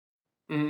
És ezt, ezt amúgy az jól felosztott, hogy, hogy meg úgy köszönöm a választ, mert igazából bevallom, hogy én is sokáig, sok időbe telt az, hogy, hogy amúgy szociális, tehát olyan környezetben, ugye, amikor ö, szocializálódunk, tehát kint vagyunk egy bárban, egy étterem, vagy valami olyan közegben, nagyon gyorsan találok barátokat, meg embereket, meg mennyasszonyom is sokan azt mondják, hogy a boltban is annyit viccelődök random ismeretlen emberekkel, de lehet, hogy éppen az a boltos néni fog egy jót mosolyogni aznap, lehet, hogy meg már el van fáradva, és nem bírja a humoromat, de közben ugye sportban meg sokszor azt tapasztaltam az elején, hogy, hogy kicsit, kicsit én is félénk voltam, aztán rájöttem, hogy hát uh, ahhoz, hogy érvényesülni akarunk, akarjunk, meg sikerüljön, és ugye ahhoz harcolni kell érte, és amúgy lehet, hogy pont így volt kiharcolni a másiknak is a tiszteletét. Tehát, hogy lehet, hogy néha bele kell ebbe állni, és ezt akartam most hogy kérdezni, hogy nyilván ez, ez a podcastem játékjog a címe, de szerintem annak, hogy valakinek ugye tényleg joga legyen, hogy játszon, hogy ott lehessen, ugye amellett sok minden kell, és az egyik kiegészítés az a sportjog ismerete, amiben én tudok segíteni, de te meg tudsz a másik részében, hogy maga a sportoló megállja a helyét, hogy mik azok a dolgok, amiket tényleg javasolsz még ilyen kiegészítésnek, hogyha ha úgy látják, vagy ha mondjuk nem is mentál trénerhez, akkor mit tudnak esetleg gyakorolni otthon, vagy magánedzővel, vagy, vagy, vagy hogy lehet ezeket felismerni a játékosban, most a, a, a kérdésed az, hogy mit tanácsolok én egy, egy labdarúgónak, hogy mi, mik azok a dolgok, amikhez, amik kellenek ahhoz, hogy esetleg odaérjen? Hát, aha, tehát ilyen kiegészítő dolgok, igen. Tehát mondjuk én a sportjogi tanácsadást adnám, ö, és, és ezt lehet javasolni neki, hogy figyelj, igen. benned látok lehetőséget, akkor a Marcit javaslom, hogy vagy beszéltek vele, ha igazolásról van szó, de közben ugye én csak egy kis töredéke vagyok annak, amit, amilyen szolgáltatást egy játékosnak szüksége lehet rá. én a mondó vagyok egyébként, hogy rengeteg gyereket látok ugye nap mint nap, mm. és ugye nagyon sokan ugye, megmondom, én, én az Instagramból táplálkozom, tehát ami, ami ott megy, ott nagyjából, nagyjából tudom, hogy mi, de az, hogy valaki a kötelező edzés időn kívül más nem tesz bele, az nagyon kevés. Mm-hmm. Tehát az, hogy nem azt mondom, hogy minden nap külön edzések, orbaszájba, két-három órát a rendes edzés előtt, meg után, tehát az, az, az nem elvárható, mert azért pihenni is kell, de, mhm. hogy, de csak az, hogy akkor edzés előtt tényleg akkor bemelegítés, tehát nem az van, hogy akkor most random ne kell rugdosgatni, hogy megsérüljek, de hogyha be vagyok melegítve, akkor, akkor tényleg csak szabadrugások, csak lövések, és, és olyan dolgok, amikhez feltétlen, hogy most uh, már mondják azt, hogy, hogy drága is az egyéni képzés, meg a mentáltréner is drága, mm. meg ilyesmi, de mondjuk egy, egy szórakozó helyre el tudunk menni hétvégente, és akkor ott 15-20-30 ezer forintot el tudunk költeni. Most akkor mondjuk már meg, hogy mi szeretnék lenni, hogy én most nem akarok, tehát nem lehet mindenkiből focista, ezt megbeszéltük, tehát ez egy százalék iroda.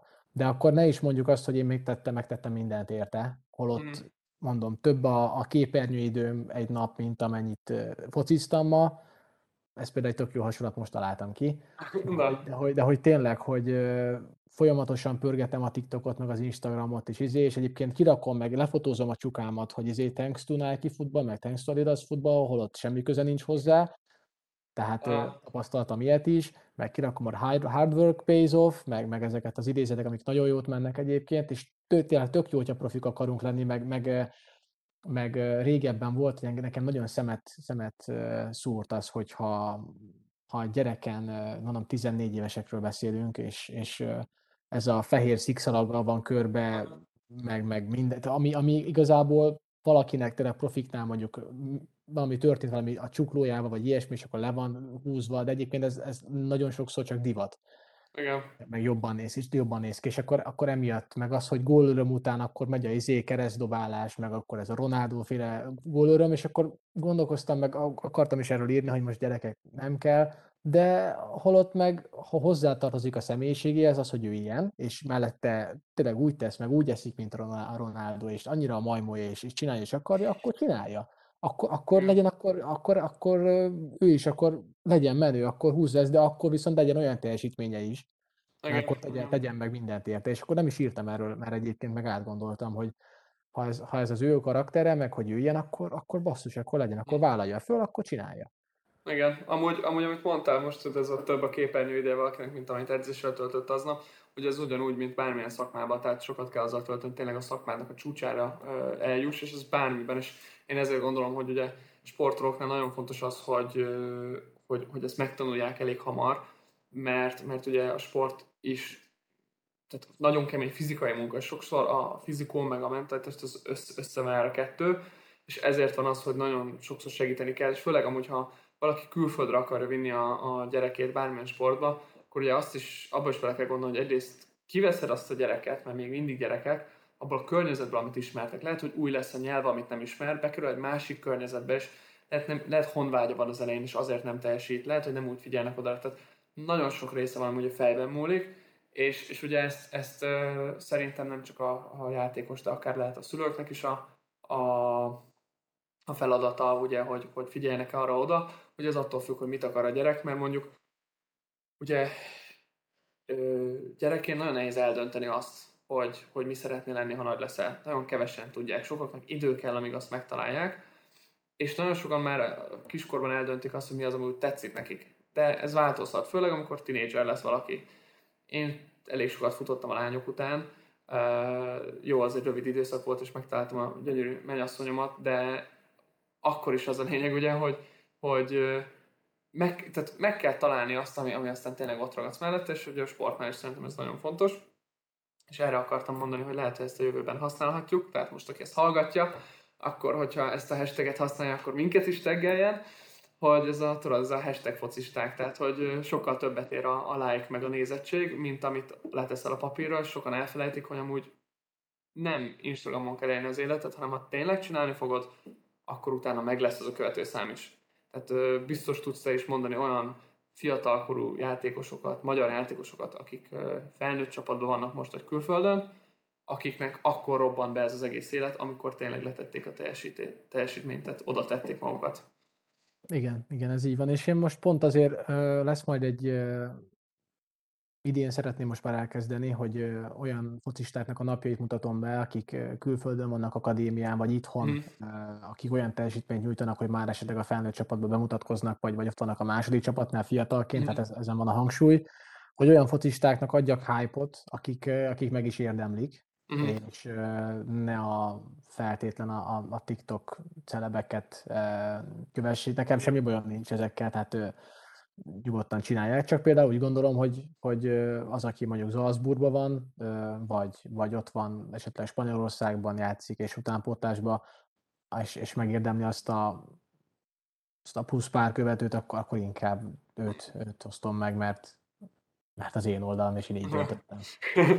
nem, de amúgy tetszik, tehát, hogy uh, nyilván ugye ezt, ezt sokan most nem, nem tudják, de de mi amikor ugye először beszéltünk, akkor is nagyon gyorsan megtaláltuk azt a közös hangot, és azért is, mert mindketten úgy gondoljuk amúgy, hogy egy, egy olyan ö, gondolkodást akarunk átadni, főleg a, a fiatal sportolóknak, mert jobban, akiket jobban befolyásolunk már azzal is, amit kiteszünk, amit, amit ugye mi is képviselni akarunk, ezért ugye te is azt akarod kitenni, hogy, hogy azt a példát kövessék a fiatalok, amiket ugye már valaki letett és megmutatta, hogy működik, és ugye ez általában ugye a kemény munka és, és ugye én is ezt szoktam kicsit visszatérve a sportjogra, hogy ugye nekem is ez szokott lenni sokszor a bajom, hogy, hogy klubokkal is és játékosokkal egyaránt, tehát ezt mind a kettőt csinálja. A klub azt mondja, hogy odaad egy szerződést a játékosnak, és, és valamiért nem tudom, edzőt vált, vagy nem tudom, nem jön be a játékos. És akkor ki akarják rakni, el akarják küldeni, meg jövök oda, hogy de bocs, de te adtad neki ezt az egy-két éves szerződést, neki ehhez joga van, most miért akarod szegényt izé a szerződésből kirakni? És ugye ezekből szoktak lenni a perek, hogy bocs, de játékos nem tett semmit, sőt, lehet, hogy ő még le is tette volna azt, vagy, vagy, vagy lehet még az is lehet, hogy teljesített, csak egy idő után nem akartál még egy évet adni neki, vagy nem tudom.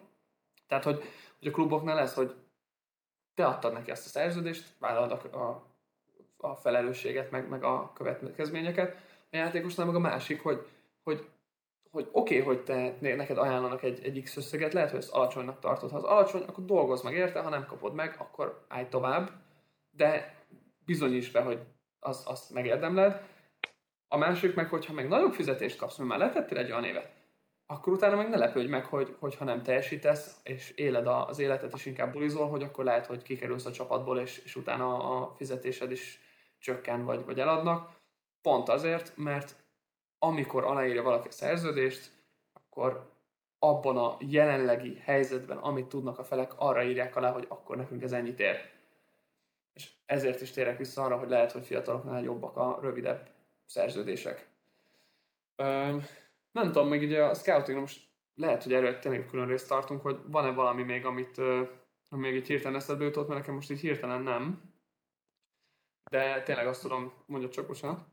Semmi, azon gondolkoztam, hogy, hogy vannak, ugye most én Pesten vagyok, mhm. és nyilván a legtöbb ügynök meg scout egyébként Pest vagy Pest közeliek, és, és, és például, ami na, szerintem nagyon így, fú, nagyon szépen akartam fogalmazni, ez a délkelet Magyarország, ahol, uh-huh. ahol úgy gondolom, hogy még azért lenne keresni valója egy-két, egy-két scoutnak, tehát hogy ott azon a környéken én, én még nézelődnék, mert ott, ott szerintem a merítési lehetőség az ugye korlátozott, de, de én azt, azt a, Szeged, Békés Csaba, uh-huh. Rosics Akadémia környéket én mhm. azért még átnézem, vagy átnézném a, a uh-huh. közeljövőben, mert hogy on, ott, ott, uh-huh. ott is van egy-két olyan játékos. Én most ott, ott, ott kezdtem el foglalkozni egy sráccal, 2003-as, és uh-huh. reméljük, hogy, hogy idén már, már te is hallasz róla, úgyhogy most még nevet, nevet direkt nem mondok.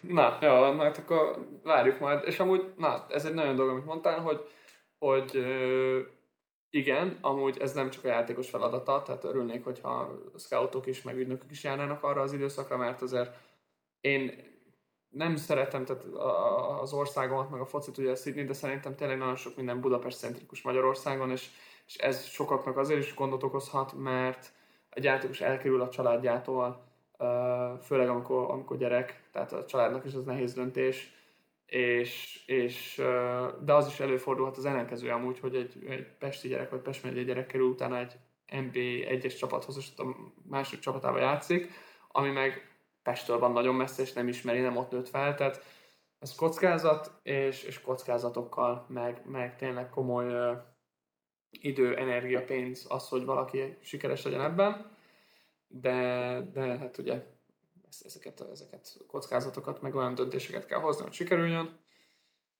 Szóval hát akkor szurkolok, hogy, hogy az játékos összejön, és lehet, hogy majd egyszer mi ketten megyünk le arra a dél-magyarországi területre játékosokat nézni, vagy ha esetleg ezt egy scout vagy ügynök meghallgatta, vagy valaki, aki ezzel akar majd foglalkozni, vagy akinek van ott játékos ismerős, akkor ő szóljon Ricsinek, mert, mert tényleg tényleg sajnos ez a másik dolog, hogy, hogy még próbajátékokra visszatérni, hogy tényleg járni kell és, és játszani, mert sose tudod, hogy hol fognak felfedezni.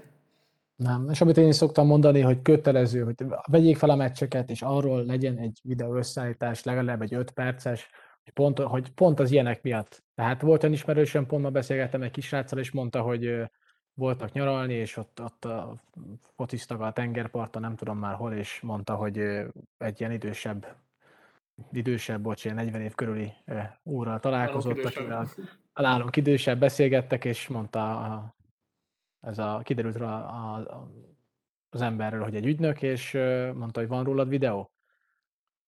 És ez volt az első kérdése. Tehát az, hogy, az, hogy nem azt mondom, hogy, hogy, mind, hogy napra készen, tehát most hétvégén volt egy meccsük, akkor azt még belevágjuk egyébként, miért ne lehetne azt a, azt a plusz hat mozzanatot belevágni, mert mm. nem, nem egy nagy ördöngőség, de hogy legyen. Akkor ott van, hogy Henci Richard 2022, és akkor legyen egy, legyenek gólok, legyenek lövések, legyenek cselek, és, és csak egy ilyen 5 perces. Utána, utána ha, ha érdekes az, utána ki fog jönni megnézni, mert egy videó alapján nem sok mindenkit fognak leigazolni, de ha nincs videó, akkor, akkor nem tar- fel, valahogy fenn kell tartani az érdeklődést.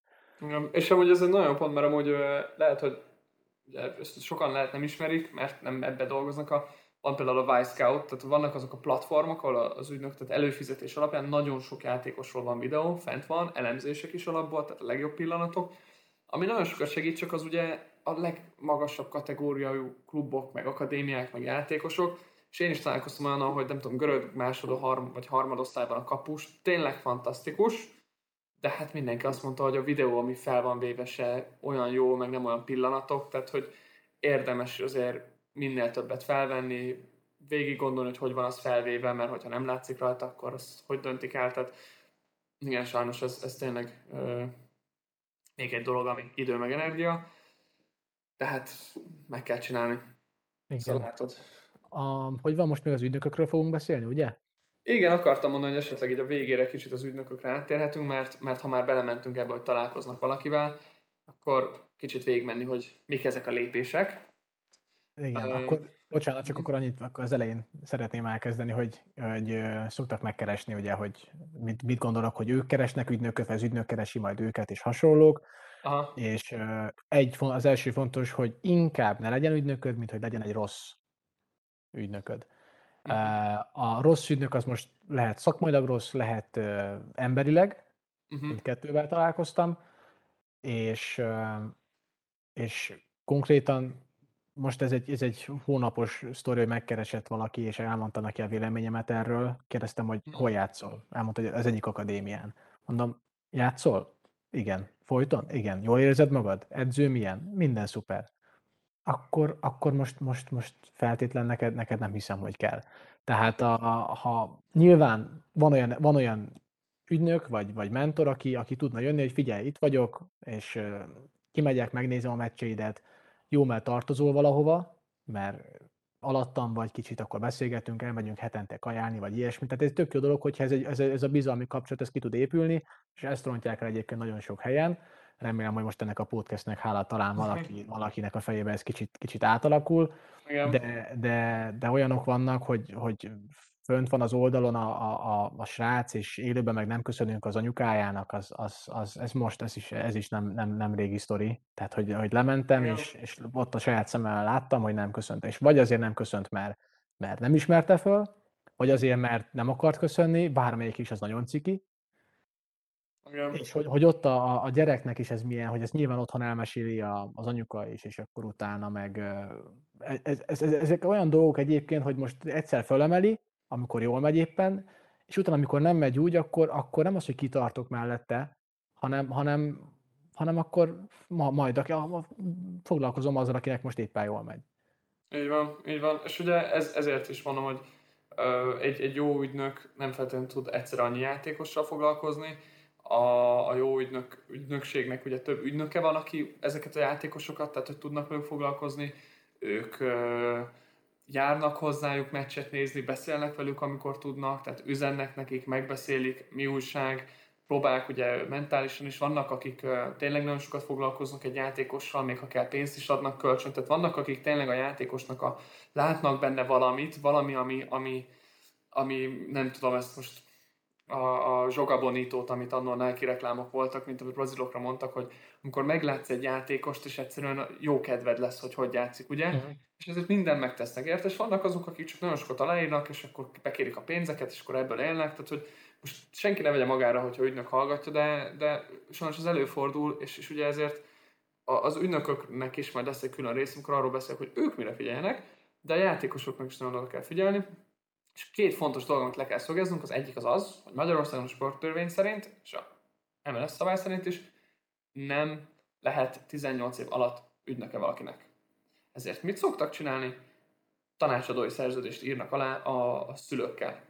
Ezzel sincs probléma amúgy, mert lehet, hogy ez kicsit megkerül a szabályt, viszont úgy, úgy amúgy lehet beszélgetni az ügynökkel, mert a FIFA azt írja, tehát, és most nyártól új FIFA szabály lesz, tehát lehet ez változni fog, de lényeg az, hogy a FIFA azt mondja, hogy 18 éves koráig, hogy a játékos igazolása után nem kaphatnak pénzügynökök.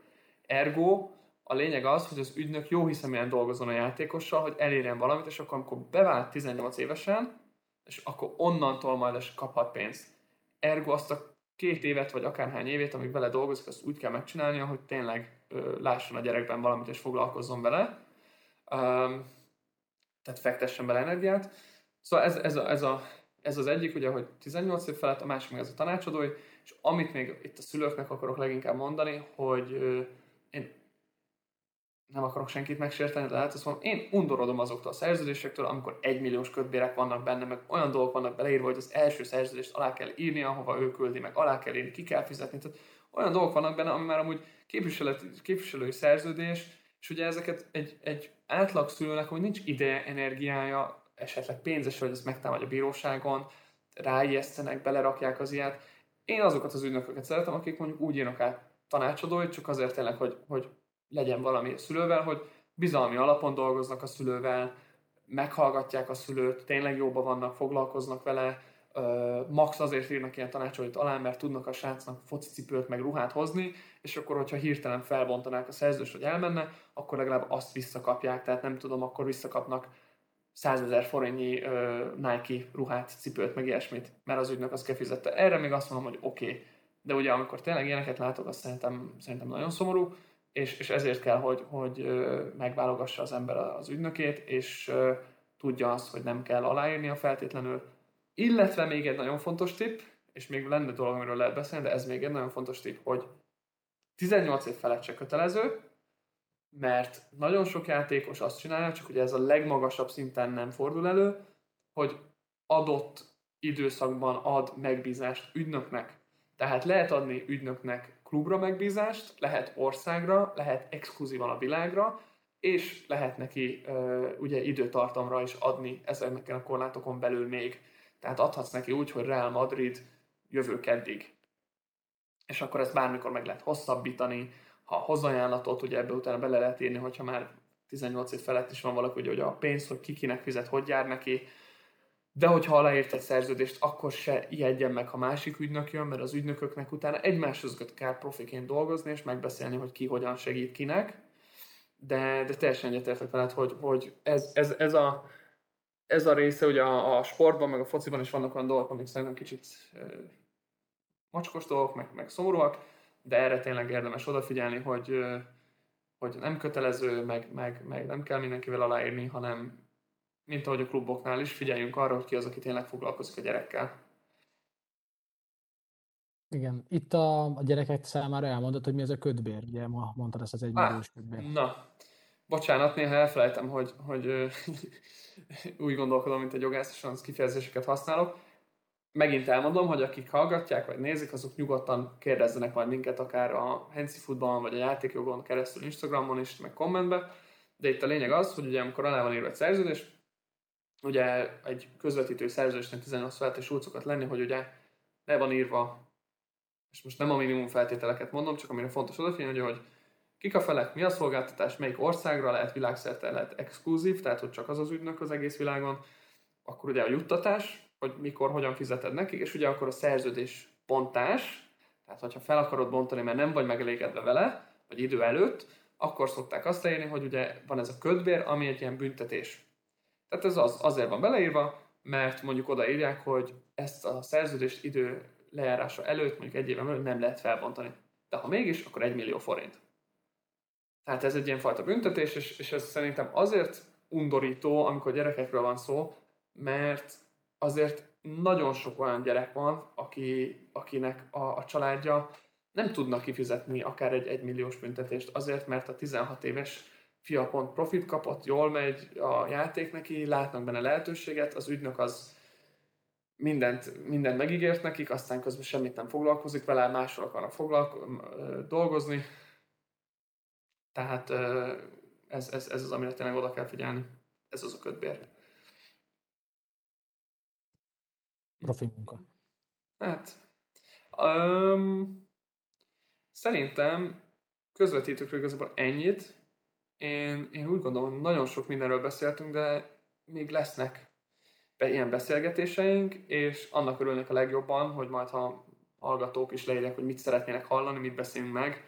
Sőt, nagyon szívesen gondolkodtam rajta, hogy majd szülőket is behívni vendégnek, akár fiatalabb játékosokat, idősebbeket is, tehát mindenképp meghallgatunk, meg megbeszéljük a dolgokat, és, és amiben tudunk ugye arra, azokra a dolgokra, azokra esetleg úgymond ilyen fake news, tehát tévhitekre rávilágítunk, megmagyarázzuk. De, de nem tudom, Ricsi, esetleg neked van-e még valami, hogy hirtelen eszedbe jut?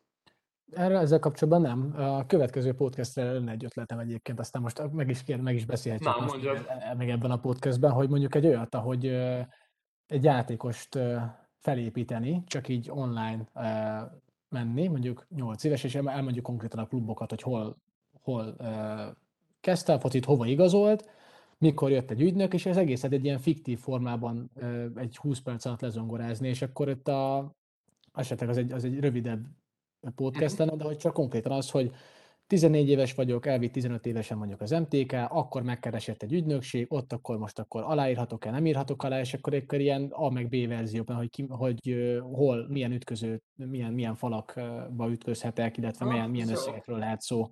Jó, csinálunk egy olyat, mint ami volt annak könyvekben, meg játékokban, hogy ha az átválasztom ebbe az irányba megy, ha a B ja. és akkor megmutatjuk a végleteket. Na, hát akkor meg is beszéltük, hogy ez lesz a mi következő közös podcastünk. Ez, ez szerintem nagyon jól hangzik, és remélhetőleg a hallgatóknak is tetszeni fog, és akiknek van ötlete, hogy milyen irányba menjen, meg hova igazoljon, az, az, az nyugodtan ezt, ezt mondja, de szerintem majd Instagramon is fogunk esetleg erről kitenni kérdéseket, mert az a legjobb, hogyha esetleg a, a hallgatók, meg a, akik, akik téged követnek, lehet, hogy leírják akkor, hogy melyik klubba menjen a játékos, mit csináljon. Sőt, az is lehet, hogy egy ilyen polt kirakunk, és akkor nem is fogják tudni, hogy mire válaszolnak, aztán abból építjük fel. De, de szerintem ez, ez jó. Na, tehát akkor ma végigbeszéltük, hogy mire érdemes odafigyelni, és utána lesz egy, egy gyakorlat. Amúgy hallgatóknak elmondom, hogy jogász szem, ö, szemszöggel nézve, amúgy ezt, ezt nagyon sokat csináljuk, hogy, hogy ö, iskolában és egyetemen is ugye, hogy vannak ezek az úgynevezett ilyen, ilyen mock trials, amikor végigmegyünk egy ilyenen, hogy mintha ez megtörtént volna, ugye? Mert így tanul az ember. Viszont akkor zárásnak úgy összegezném, és majd kérlek szólj közben, hogyha valamit kifelejtenék. Tehát amit szeretnék így összegezni, hogy a mai rész miről szólt, és hogy mit szeretnénk, hogy, hogy amire odafigyeltek. Az egyik, azt kezdjük azzal, ugye, hogy amatőr, meg profi státusz, meg szerződések. Ugye 14 és 16 év között nem csak a szülői beleegyezés kell, hanem a gyámhatóságnak is kell egy papír. Erről bővebben kell majd beszélni, mert ez nem egy ilyen egyszerű dolog, csak hogy gyámhatóságot bevonjuk, tehát ezt most tényleg csak általánosítok. 16-18 között meg szülői beleegyezés, és 18 felett meg ugye szabadon aláírható.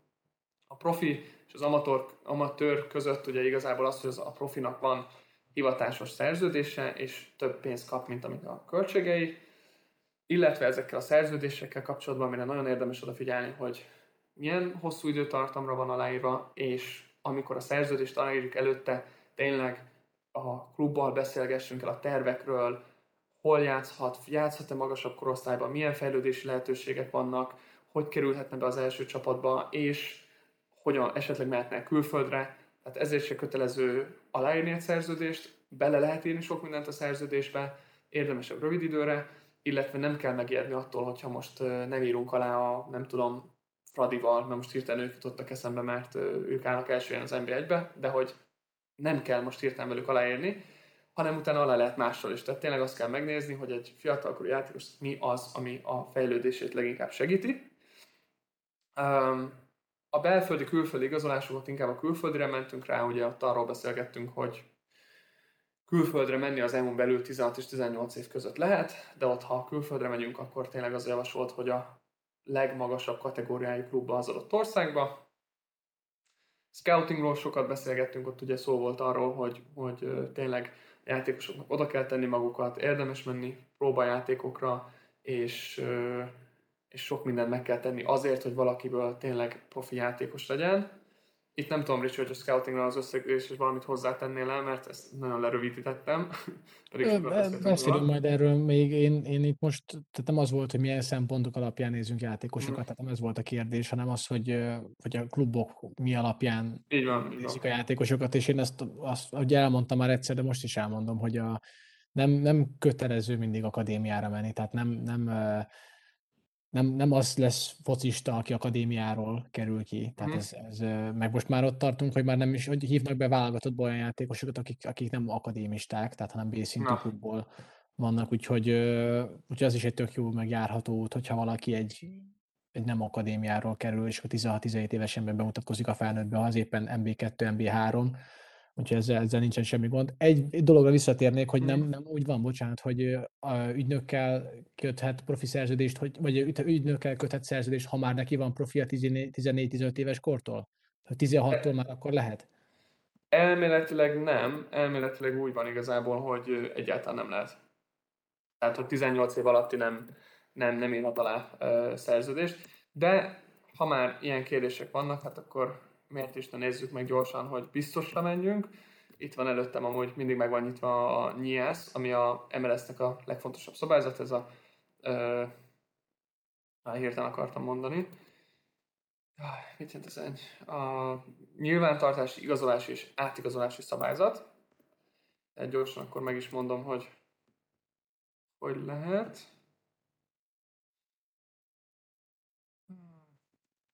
meg ugye neked hiába van ügynököd, vagy akivel így szóban megegyeztetek, a, a profi szerződés, első profi ig nem is tárgyalhat helyetted a klubban. Tehát, uh, ott, ott emlékszem, hogy valamikor a, az ügynök felkészíti a szülőket a beszélgetésre, és akkor elmondja, hogy mikor mit kell majd mondani. Tehát ezek Igen, akkor működnek. Azt nézem, bocsánat, hogy hogy azért mondom, hogy én ilyenre nem emlékszem, én arra emlékszem, hogy 18 év alatt egyáltalán nem lehet. Viszont most hirtelen nem is, nem is találom, de nem is akarom ezzel az időt húzni. Az a lényeg, hogy, hogy nem lehet, tehát hogy 18 év alatt hogy a sportörvény azt írja, hogy egyáltalán nem lehet, és ugye a sportörvényt nem írhatja felül a, a, a nyelsz meg a foci, ezért, ezért igazából nem lehet. Uh-huh. De majd ez egy jó kérdés, majd majd a, egy, egy következő közvetítős részben majd akkor beszélünk erről, de egyenlőre inkább maradjon mindenki abban, hogy nem lehet, de amúgy még nem is kötelező, ezt is mondtuk. Igen. Tehát, és akkor ugye ez az összegzésnek a, a, a vége, hogy közvetítőkről beszélgettünk, és itt, és itt tényleg nem a közvetítőket bántva, csak hogy mit vegyen figyelembe egy szülő, egy játékos, az az, hogy um, nem kell aláírni, de ha egy közvetítő tényleg úgy néz ki, hogy foglalkozik a gyerekkel, a családdal, akkor inkább bizalmi alapon érdemes együttműködni, de hogyha tud az ügynök segíteni olyan dolgokban, mint szponzorok, meg cipő, meg ilyesmi, akkor esetleg tényleg a szülő aláírhat valamit, valami szolgáltatásit vagy tanácsadásit, de ugye akkor a szülő van kötve, tehát nem a játékos, és a játékos nevében nem is járhat el a, közvetítő vagy az ügynök, illetve nem is kaphat pénzt a, a játékosnak a átigazolásából, vagy bármiből, és, és azok az ügynökök is dolgozzanak, akik ilyen egymilliós kötbért írnak a szerződésbe. Tehát aki azért bünteti a szülőt egy millió forinttal, vagy akármennyivel, mert uh, úgy érzi, hogy nem tett meg eleget a gyerekért, akkor az ne írja ezt bele. Ha esetleg tényleg a szülő átmegy más ügynökhöz, akkor ebből az a tanulság a közvetítőnek, hogy azzal a szülővel esetleg gyerekkel többet nem dolgozik, vagy az a közvetítő azzal se. Mert ugye a közvetítő között is van egy ilyenfajta profizmus. Szóval igazából hát köszönöm szépen Ricsi a részvételt.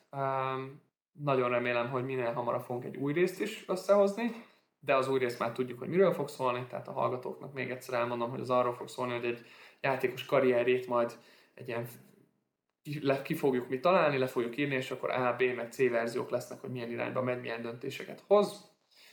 De ennek az epizódnak a végére elértünk. A tényleg, akiknek kérdése van, nyugodtan keressenek meg minket, vagy akár a YouTube oldalon is kommentbe, Facebookon, bárhol kommenteljetek és, és kérdezzetek, akár vendégként is jöhettek majd. De hát akkor ez volt a Játékjog Podcast mai adása, és mint a mottom is, ne felejtsétek, hogy nem árt egy kis tudás a nagy siker érdekében. És akkor ezzel el is köszönünk, és köszönjük mindenkinek, hogy meghallgattak minket. Sziasztok!